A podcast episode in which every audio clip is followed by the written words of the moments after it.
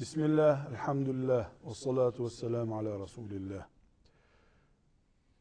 Günahkar olabiliriz ama asla tövbeyi ihmal edemeyiz anlamına gelen bir ders yapacağız söylemiştik. Böyle demiştik. Şimdi hadisi şerifleri okuduk. Resulullah sallallahu aleyhi ve sellem Efendimizin yüz defa istiğfar ettiğini, 70 defa istiğfar ettiğini nakleden sahabilerin sözlerini dinledik. Resulullah sallallahu aleyhi ve sellem Efendimizin aman ben yüz defa istiğfar ediyorum, siz de istiğfar edin ey insanlar dediğini dinledik. Bize şu nasihat yapılmış oldu. Günah yapabilirsin. Hata işleyebilirsin. insansın. Masum değilsin. Ama sakın tövbeyi ihmal etme. Sakın istiğfarı ihmal etme. Efendimiz sallallahu aleyhi ve sellemin günde yüz defa kadar istiğfar etmesinin bize anlatılmasında beni affet ya Rabbi diye yalvarmasındaki mesajın içeriğine de girdiğimizde dedik ki tevbenin hacca kadar, Kadir gecesine kadar filan yere gitmeye kadar bekletilmesinde de hata var. Tevbe ile iç içe olduğumuz takdirde tevbe nimetinden, tevbe rahmetinden istifade etmiş olabiliriz. O kapı o zaman bizim için açık olmuş olur mesajını anladık. Sizin zannediyorum sorunuz var. Buyurun. Hocam benim şöyle bir sorum olacaktı. Buyur. Her günaha ayrı bir tevbe gerekiyor mu? Her günaha ayrı bir tevbe gerekiyor mu sorusu bizi şununla karşılaşıyor. Mümin hep günah mı işler? Hep günah halinde mümin. Yoksa ömründe bir defa mı bir günah işler? Bu sorumuzu cevaplandırırken şunu çok açık bilmemiz lazım. Evet mümin binlerce günah işleyebilir. Hatta daha sonra göreceğiz 99 kişi de öldürebilir. Onun için de tövbe kapısı açık. En iyi olanı müminin her günahı için Rabbim filandan vazgeçtim, filanı tekrar etmeyeceğim, beni mağfiret et demesi en güzeli. Ama bir fırsatını buldu, beni bugün yeniden doğmuş kabul et ya Rabbi, ben artık eski hayatımı bıraktım dese hepsini bırakmış olur. Çünkü tövbenin şartı neydi? Onu bir daha yapmamaktı. Onun için vicdan azabı hissetmekti. Onu bir daha yapmayacağının garantisini Allahu Teala'ya vermekti. Onun kulla ilgili bölümü varsa o bölümden kendisini arındırmasıydı. Bunlar gerçekleştikten sonra toplu olur, tek olur. Her halükarda önemli olan tövbeyi toplu yapmak. Bir kere her her günah için ayrı tövbe yapmak bu ayrıntıya girmeye gerek yok. Toplu bıraktıktan sonra Rabbim beni affet, ben bir daha o hayata dönmeyeceğim dedikten sonra günahın sayısı önemli değil. Çeşidi önemli değil. Bunu böyle bu şekilde bilmiş olalım. Peki bu tevbe için belirli bir şekil, ne bileyim belirli bir zaman falan gerekiyor mu? Ölmeden önceyi kollamak lazım. Tövbe için belli bir zamanı beklemek çok hata. Mesela Şaban ayında bir günah işlemiş. Ramazan-ı Şerif'e 20 gün var. Kadir gecesine 40 gün var. Bu 40 günü beklemek akıllıca değil. Neden? E Kadir gecesinde belki günahların mağfiret olma ihtimali daha yüksek. Ama Kadir gecesine kavuşma garantisi yok. Yarın Kadir gecesi olsa bile yarın garanti değil. Onun için en akıllıcası hemen tövbe etmek. Fakat yine Kadir gecesi yakaladıysam ben, yine Kabe'nin huzurunda tavaf etme fırsatı yakaladıysam, Allah onu lütfettiyse, hiç yapmamışım gibi bir daha tövbe ederim. Bir daha beni affet ya Rabbi derim. Ama en akıllıcası, en güzeli, Allahu Teala'nın en hoşlanacağı şey hemen günahın ardından bir daha hiç fırsat geçmeyecekmiş gibi. Mesela saat 3'te bir günah irtikab etti. Dördü hiçbir zaman bulmayacak. Üç benim son saatimde. Düşüncesini taşıyıp tövbe etmek çok ciddi bir şey. Asıl tövbe de bu zaten.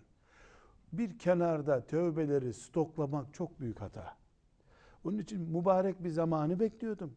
Mübarek bir yere gidecektim. filan fırsat elime geçecekti gibi beklentiler bir defa o günaha karşı olan vicdan azabımızı söndürmeye doğru bir harekettir. Şeytan onu ileride unutturabilir bize.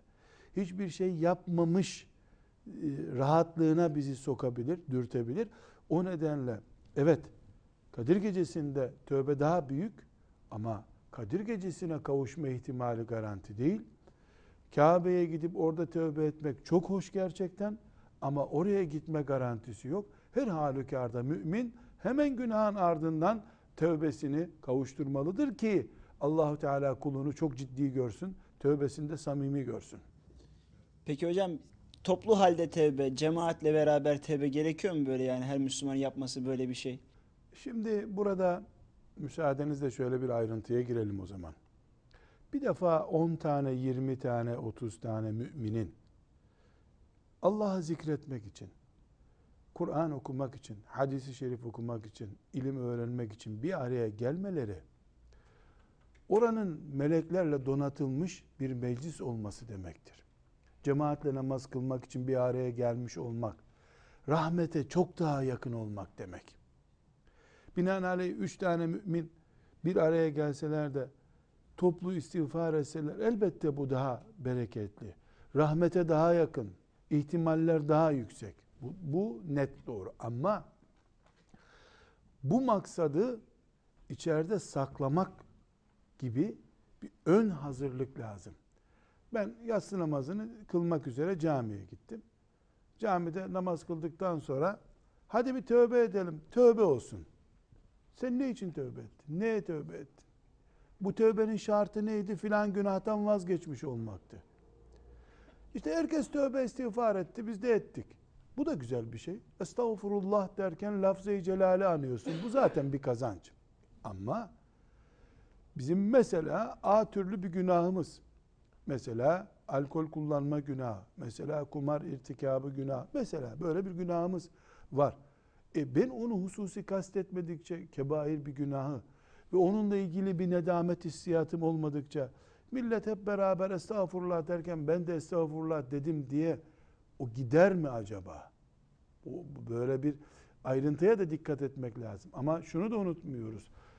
10, 20, 30, 50 veya 3, 5 mümin bir araya gelip estağfurullah deseler ve bu da koro halinde söylemiş olmak için değil de samimi bir şekilde hakikaten yanlış ettik estağfurullah desek e, bu bir e, salih ameldir. Hakikaten bir kazançtır. Elbette bu e, ashab-ı kiramın da yaptığı iştir. Ne diyorlardı? Haydi gelin şöyle bir iman tazeleyelim diyorlardı. Böyle bir harekettir ama ne bileyim camide işte imam bir şeyler dedi biz de tekrar ettik. Ne dediğini bilmeden yapılan bir tövbe olmaz zaten. Çünkü tövbe bırakmaktır. Tövbe eziklik hissetmektir. Tövbe bir daha yapmamaya kesin karar vermektir. Bunu yapıyor olduktan sonra toplu tövbe oldukça daha makbul. Çünkü diğer belki orada bir tanesinin istiğfar tarzı, bir tanesinin samimiyeti, bir tanesinin vicdan azabı, onun ona inen rahmetten hepsi istifade edebilir. Bu manada hadisi şerifler de var zaten.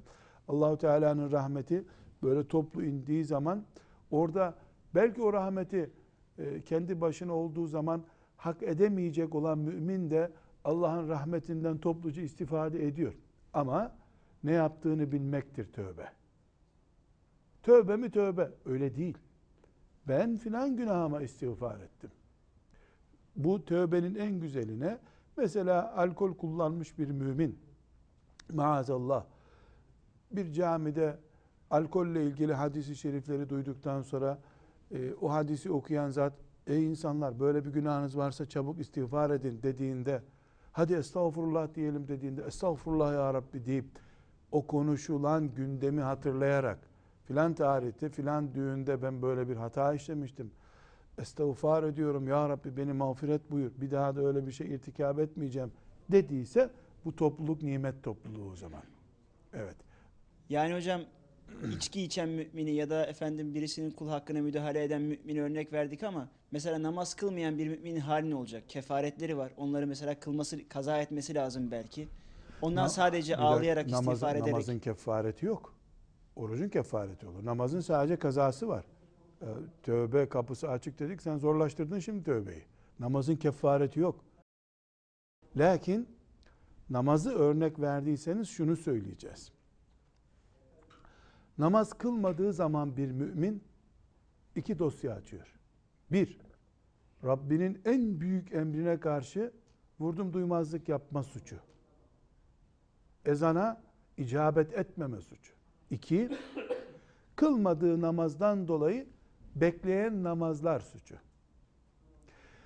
Dolayısıyla üç ay, üç gün veya bir sabah namazı veya on sene veya bir ömür boyu namaz kılmamış bir mümin iki şey yapacak. Rabbim bu gecikmemden, bu ihmalimden dolayı beni mağfiret et diyecek. Tövbe dediğimiz bu. Namazın tövbesi kılmamış olmaya bin pişman olmaktır. Yüreğinin yanmasıdır. Acılar içinde kavrulmaktır. Ben yandım, bu namazları nasıl bıraktım demektir. Kabe'ye gider orada istiğfar eder. Ramazan'da istiğfar eder. Cuma sabahı istiğfar eder. Bu acıyı içinde tüttürmek, heh, bu birinci vazife. İki, kılmadığı namazdan dolayı kılınmamış bekleyen namazlar var. Onları yerine getirir, kaza eder diyoruz. Bu namazı kaza eder. Böylece namazın tövbesi pişman oldum ya Rabbi demek değildir. Namazın tövbesi kılmadığını kılmak, ondan sonra kılmamaktan kaynaklanan kulluk hatasından dolayı Allah'tan mağfiret dilemektir. Demek ki sadece namazları kılmak da yetmiyor o zaman. Çünkü namaz kılmamak, içki içmek gibi bir suç değil. Alkol kullanan, içki içen birisi estağfurullah bundan vazgeçtim dedi ve samimi ise bitti mesele. Ama namaz kılmayan birisi namaz kılmıyor, bir boşluk bırakıyor. O boşluğu dolduracak. Bir de orayı boş bırakmaktan kaynaklanan bir hata, kulluk hatası var. Bir e, Allahu Teala'nın hoşlanmayacağı bir işi yapmış olmak var. Onun için istiğfar edecek.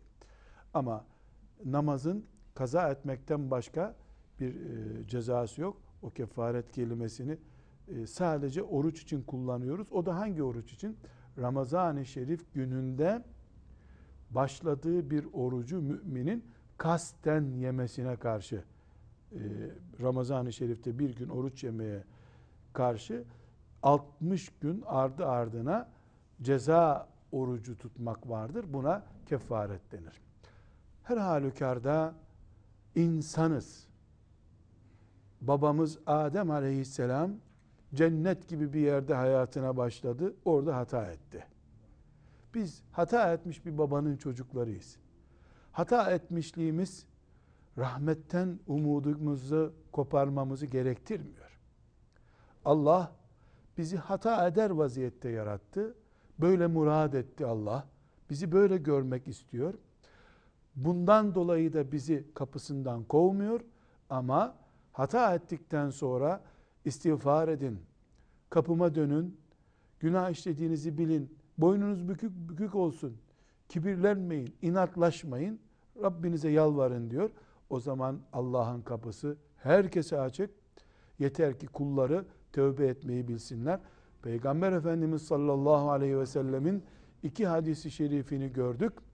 Günde 70 defa, 100 defa istiğfar ettiğini, Rabbinden af dilediğini öğrendik. O günahlar içerisinde yüzen birisi olmadığı halde istiğfar ediyor.